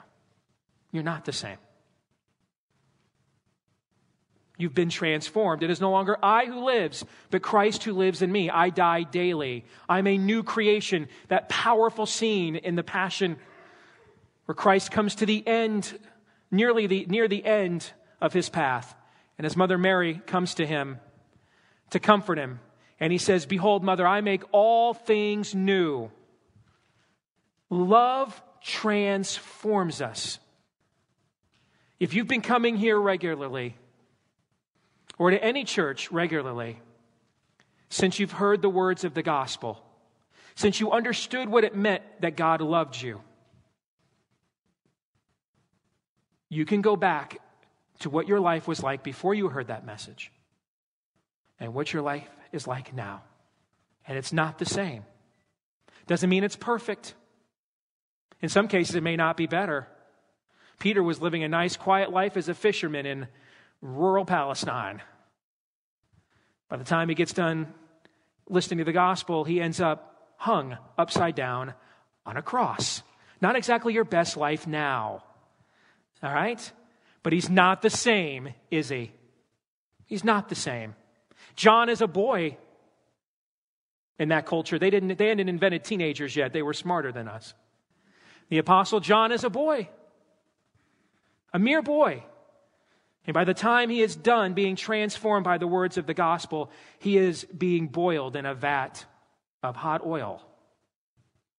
And when they can't kill him, they just drop him off on this island of Patmos to die by himself, however long that he lives. Again, not exactly your best life now. May or may not be better by a worldly standard, but it is different, is it not? It is different. You cannot, if you have received the Word of God into your heart, if you have received God's love into your heart, you cannot be the same. And if you are, it's because you have not. You cannot be the same because love transforms. When we love as God loves, we are transformed. And then we take part in the transformation of others. You know what Jesus lays out here in Luke 4 from Isaiah 61, this is what his ministry looks like. Did we not see evidence of this everywhere Christ went? Yes. Well, now Jesus looks at us and says, Upon this rock I will build my church, not even the gates of hell will prevail against it. So, what should be happening everywhere we go? If we are his bride and he is our groom, and we are his church, and not even the gates of hell can prevail against us, and everywhere he went, this is what happened the transformation you just heard him speak of. And then he says, When I leave, you'll do even greater things than you saw me do, and I will send you a helper. And the song you just sang, Oh come, oh come, Emmanuel, you will never have to sing it again. For I will live forever in you. Then everywhere we go, is this not what should be happening where we go as a church? Should there not be transformation? If you're not, if your life is not transformed by being a member of this church community that you sit in right now, whether it's in this building or another later on that you're listening to this digitally, go home and get out and go somewhere where it does. Because that is the goal. The goal is not to mark time. The goal is transformation. That is the goal. And to participate in the transformation of others. That's why we go out and seek to plant so many churches here. We want to take part in the transformation of others. Mary, why do you do what you do? To see the transformation of others. That's the goal. For us to be transformed and to be taking part in how God transforms others. And he rolled up the scroll, Jesus, and gave it back to the attendant and sat down. And the eyes of all in the synagogue were fixed on him. And he began to say to them, Today, this scripture has been fulfilled in your hearing. Number three, love. Love proclaims. Love will proclaim itself, it cannot be hidden. Love will proclaim. We cannot hide our light under a bushel. When they told Jesus on Palm Sunday, calm the throng, these people are acting out. Jesus said, If I silence them, the stones would then cry out. The stones would proclaim.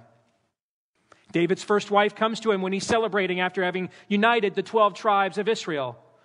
And he removes his outer cloak and he begins dancing. And she says, This is undignified behavior for a king. And David says, I will become even more undignified than this. Love will proclaim. It will. The reason why, when you love somebody and don't tell them, you're all worked up inside is because love wants you to speak up. Love wants to proclaim itself.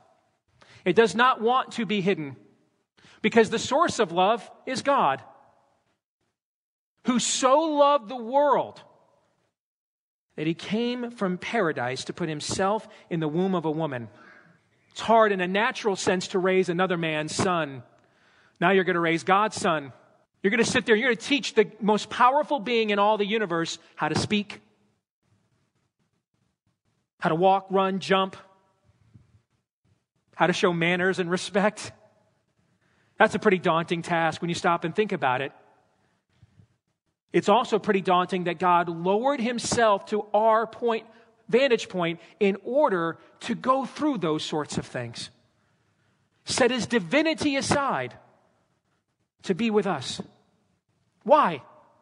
Because love will proclaim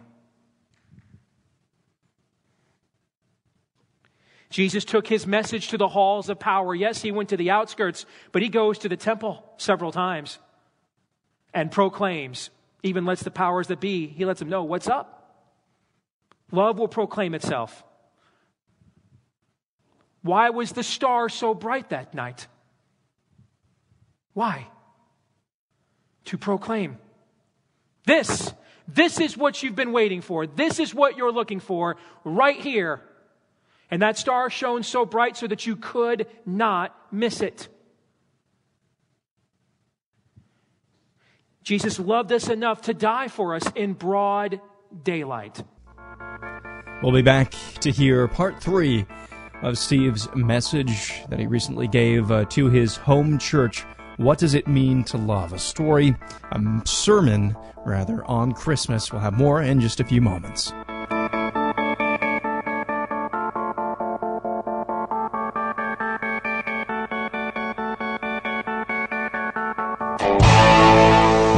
Listening to Steve Deace.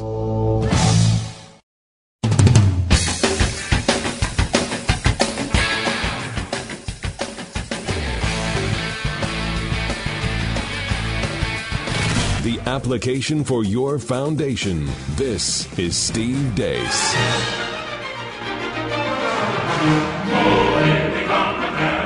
This hour on the Steve Deace Show, hearing segments from a recent sermon Day Steve gave to his home church where he is on the preaching staff. The name of the sermon, What Does It Mean to Love? It's a Christmas sermon. Here's part three. I want to look at this scripture again. We're going to look at it twice. And he rolled up the scroll and he gave it back to the attendant and sat down, and the eyes of all in the synagogue were fixed on him. And he began to say to them, Today, this scripture has been fulfilled in your hearing. This is the next thing love is it is bold. Now, let me set the scene for you here. And I use this scripture twice because this is one of my favorite moments in the Gospels. Christ returns from his 40 days in the desert, begins his public ministry, goes to his hometown, and of course, a prophet is never regarded in his own hometown. He's approximately the age of 30, which, if you know first century Jewish custom, would put him in about the age of eldership because they didn't live until they were 80 back then. Right? So you became a man at 13. Why? How old was Isaiah when, when Abraham took him out to Mount Moriah? How old was he? 13. That was why, that's why your bar mitzvah at 13. So he's about 30 years old. This makes him one of the elder members of the synagogue. They hand him this scroll. We just read the previous verses. They didn't tell him what to say. He went and found. So understand, this is the community that all of his life has been doing the math on when he was born and when his mama and daddy were married and realizing the numbers don't add up, guys. I'm pretty sure it takes nine months. Scandalous. The law called for stoning in such cases. So he's been surrounded by this all of his life in this community. And he walks in, the carpenter's son, and he reads from Isaiah 61 in the first person The Spirit of the Lord is upon me. Then can you imagine the reactions? There's a reason this story ends with them wanting to kill him afterwards. Can you imagine the reaction? Where does this guy get off? There's some, well, given we're in a Jewish community, they're looking at him like, this guy's got some real chutzpah walking in here like this. Keep in mind, they haven't heard him forgive people of their sins yet. They haven't seen him heal people yet. They haven't seen him raise the dead yet. Oh, he's going to show a lot more chutzpah than this. You ain't seen nothing yet. And look how offended they are. And then can you imagine the people that are whispering, I can't believe this. Where does this guy get off? What do you mean? Today, that's about the Messiah. Are you saying you're the Messiah? And he can hear all this. And he looks at him and he says, Today. You thought, oh, you like that? We're going to double down. Today, this is fulfilled among you, right now. Because, yeah, I am the Messiah. And I just walked right through your front door. How you like them apples? That is some bold that is some bold.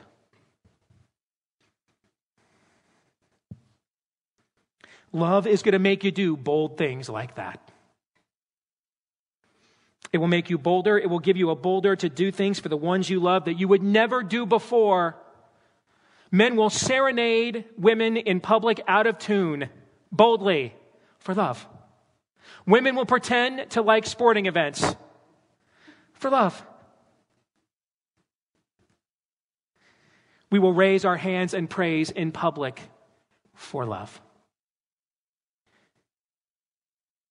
We will lay down our lives for one another for love. You look at Peter after he is transformed by Christ's love. He goes from denying Christ to boldly standing up at the day of Pentecost and saying, That Jesus you crucified is your Messiah. There is no other name under heaven by which you will be saved. Turn or burn. This might be your last chance. That's a lot different than the one who denied him three times before the cock crowed just a few weeks ago. That is because love is bold. Bold. We are listening to selections of Steve's recent Christmas message to his home church, where he is on the preaching staff. The name of the message is What Does It Mean to Love? And this is something that a lot of us get wrong, I believe. Last night we heard a sermon from Steve uh, about what the America gets wrong about Christianity and why that is the case. This is more for the body of Christ. What do we get wrong? What do we misunderstand? about love. We'll come back and we'll, we'll hear part four of Steve's message in just a little bit.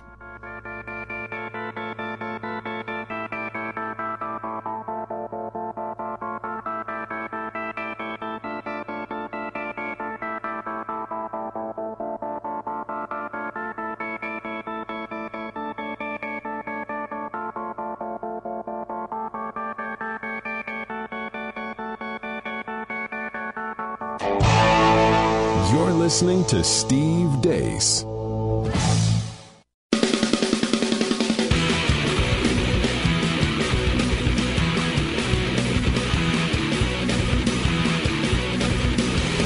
Reminding you that Almighty God is always a majority. This is Steve Deace. You better watch out. You better not cry. Better not pout, I'm telling More you on the. Steve Deace Show from Steve Deace's uh, recent sermon to his home church. What does it mean to love? It's one of his uh, Christmas sermons to his church. Here's part four. Peter is considered the source for the Gospel of Mark. So when he communicates to Mark what he saw, which is considered the oldest of the Gospels according to textual criticism, did he know? Did he know that this would be considered canon for 2,000 years in Scripture? Did he know? I don't know. I bring this up because they don't know how the story ends. They don't know. Many of you are going to name your children after these men. They don't know. They don't know that they're going to be declared saints by variations of the church in centuries to come. They don't know. They don't know. In fact, it's pretty clear that a lot of them thought they would see Christ return in their day when you look at the way that they write, the tense that they speak in. They don't know. But they did it anyway. They didn't know what the outcome was, they didn't know how it was going to turn out. But they did it anyway. They acted. Actions that don't happen if they're not motivated by love, performed by disciples who had been transformed, proclaimed boldly by such disciples. You see what I just did there? I just gave you this sermon, every point we've made so far. I could have saved you guys a lot of time and just done that, right? But they had to go somewhere with all of this now. They had to go. I remember when our kids were really little, uh, Noah was about two or three, um, Zoe would have been about four or five, Anna about 10. And uh, because she's Anna, we like in our house, we refer to Anna as Stephen Drag. So she likes to ask really snotty, provocative questions at the most inopportune times. And uh, she looked at me once and said, Hey, Daddy, if I don't get married right away after I'm 18, can I still live here at home? And I thought about it and I said, Well, you know, I think it probably, yeah. I mean, it's my responsibility probably to take care of you. Of course, you can move out on your own if you want. But as long as you pull your own weight, sure, you don't have, you, you can stay.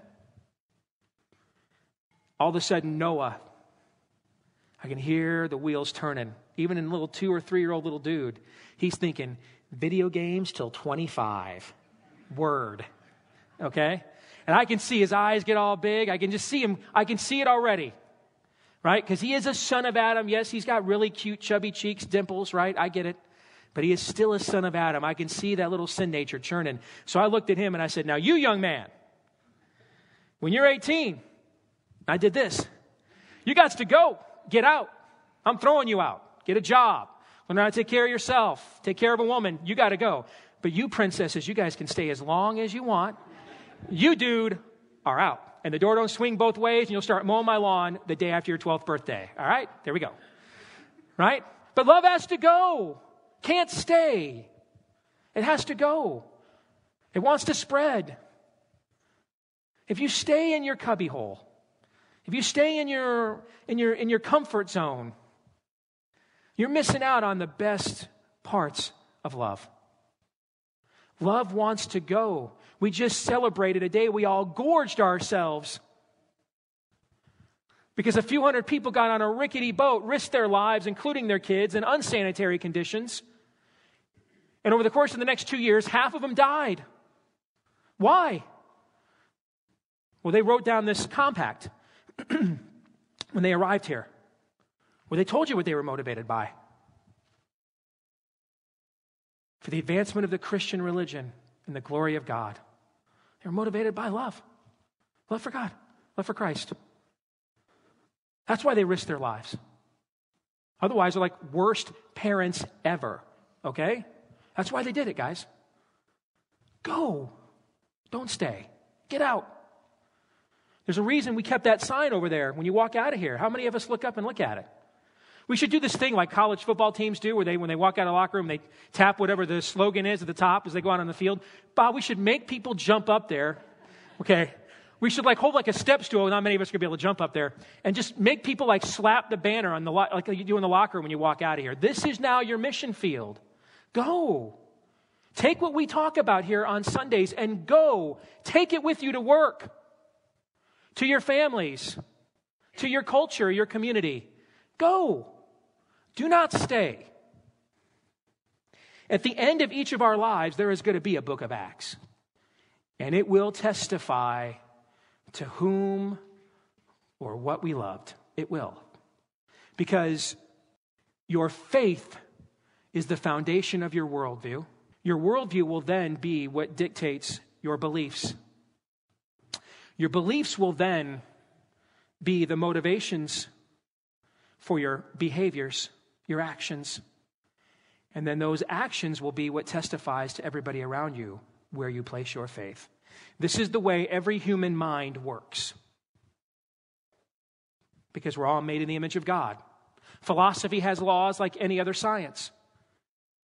And that is one of the first laws of philosophy, what I just shared with you. All of us make decisions this way. The formula is the same. We all think this way. The difference is what we plug into each and every one of these things. That's where the differences come. Show me your faith, and I'll show you my works. Show me your works, and I'll show you my. So, Steve, is it faith and works or works with faith? Yes. Love will go, it will act. It will not stay the same. Ladies, do you want him to say all the same things to you that he said to you? Wouldn't that seem boring? Wouldn't it seem like he's mailing it in?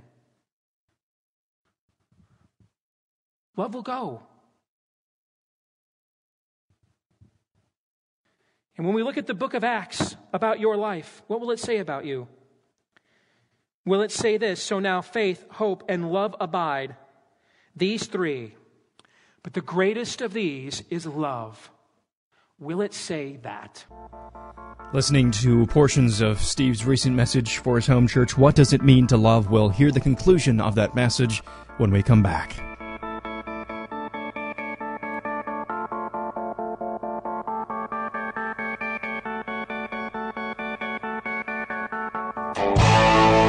You're listening to Steve Deace.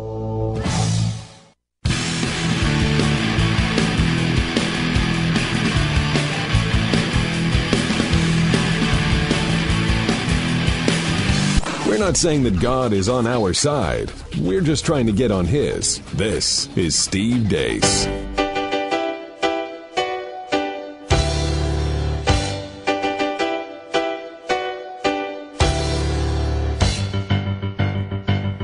Back to wrap up this Steve Deace show for this Wednesday evening. Very Merry Christmas to you. We've been listening to uh, portions of a Christmas sermon that our boss, Steve Deace, uh, gave to his home church recently. The name of the sermon, What Does It Mean to Love? Here is the conclusion of that message. The final thing that love will do, or that love is this morning love gives. Love gives. When God loves, what does He do? He gives. He gives everything that He has. Everything He has. He can't give you more than Himself. He gave you everything He has, even His own Son. God holds nothing back when He loves. And neither should we if we're going to love like Him. That means, children, when your parents scold you, it's because they love you. When they prosper you, it is because they love you. When they allow you to suffer the consequences for your actions, it is because they love you. And when they rescue you from those consequences, it is because they love you. See what I did there? That's how we love like Christ loves. This is how he loves us. When you walk into Pastor Bob's office and you're shacking up with the girl that you're not married to, and he says something to you about it, and you say, But she's hot, and he says, So is hell, it's because he loves you. That's why. So he doesn't always tell you what you want to hear because he loves you. That's why. That's, that's love. Is everything in the Bible pleasant? No. Didn't we just do judges? No. A lot of unpleasantness. For those of us who had to write several of those sermons, a lot of us thinking about what happens if someone's got their seven year old sitting in the crowd this morning? How are we going to work around this material? Why did God preserve all of that? Because He loves us. Because He wants us to know, even when we live in a culture that we think is decadent and dying today, this isn't His first rodeo. He's been here before. He's got this. If we trust Him, that He loves us. Hold nothing back. Love as God loves. The reason even pagans want to take part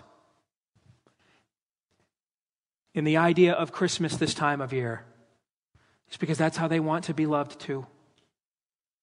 It's what they want most of all. Because they were made to be loved. Why did God make you? To love you. This is why. It's the conclusion of Steve's message, What Does It Mean to Be Loved? Merry Christmas to you. We'll see you again after Christmas. Until then, Micah 6 8. You're listening to Steve Deace.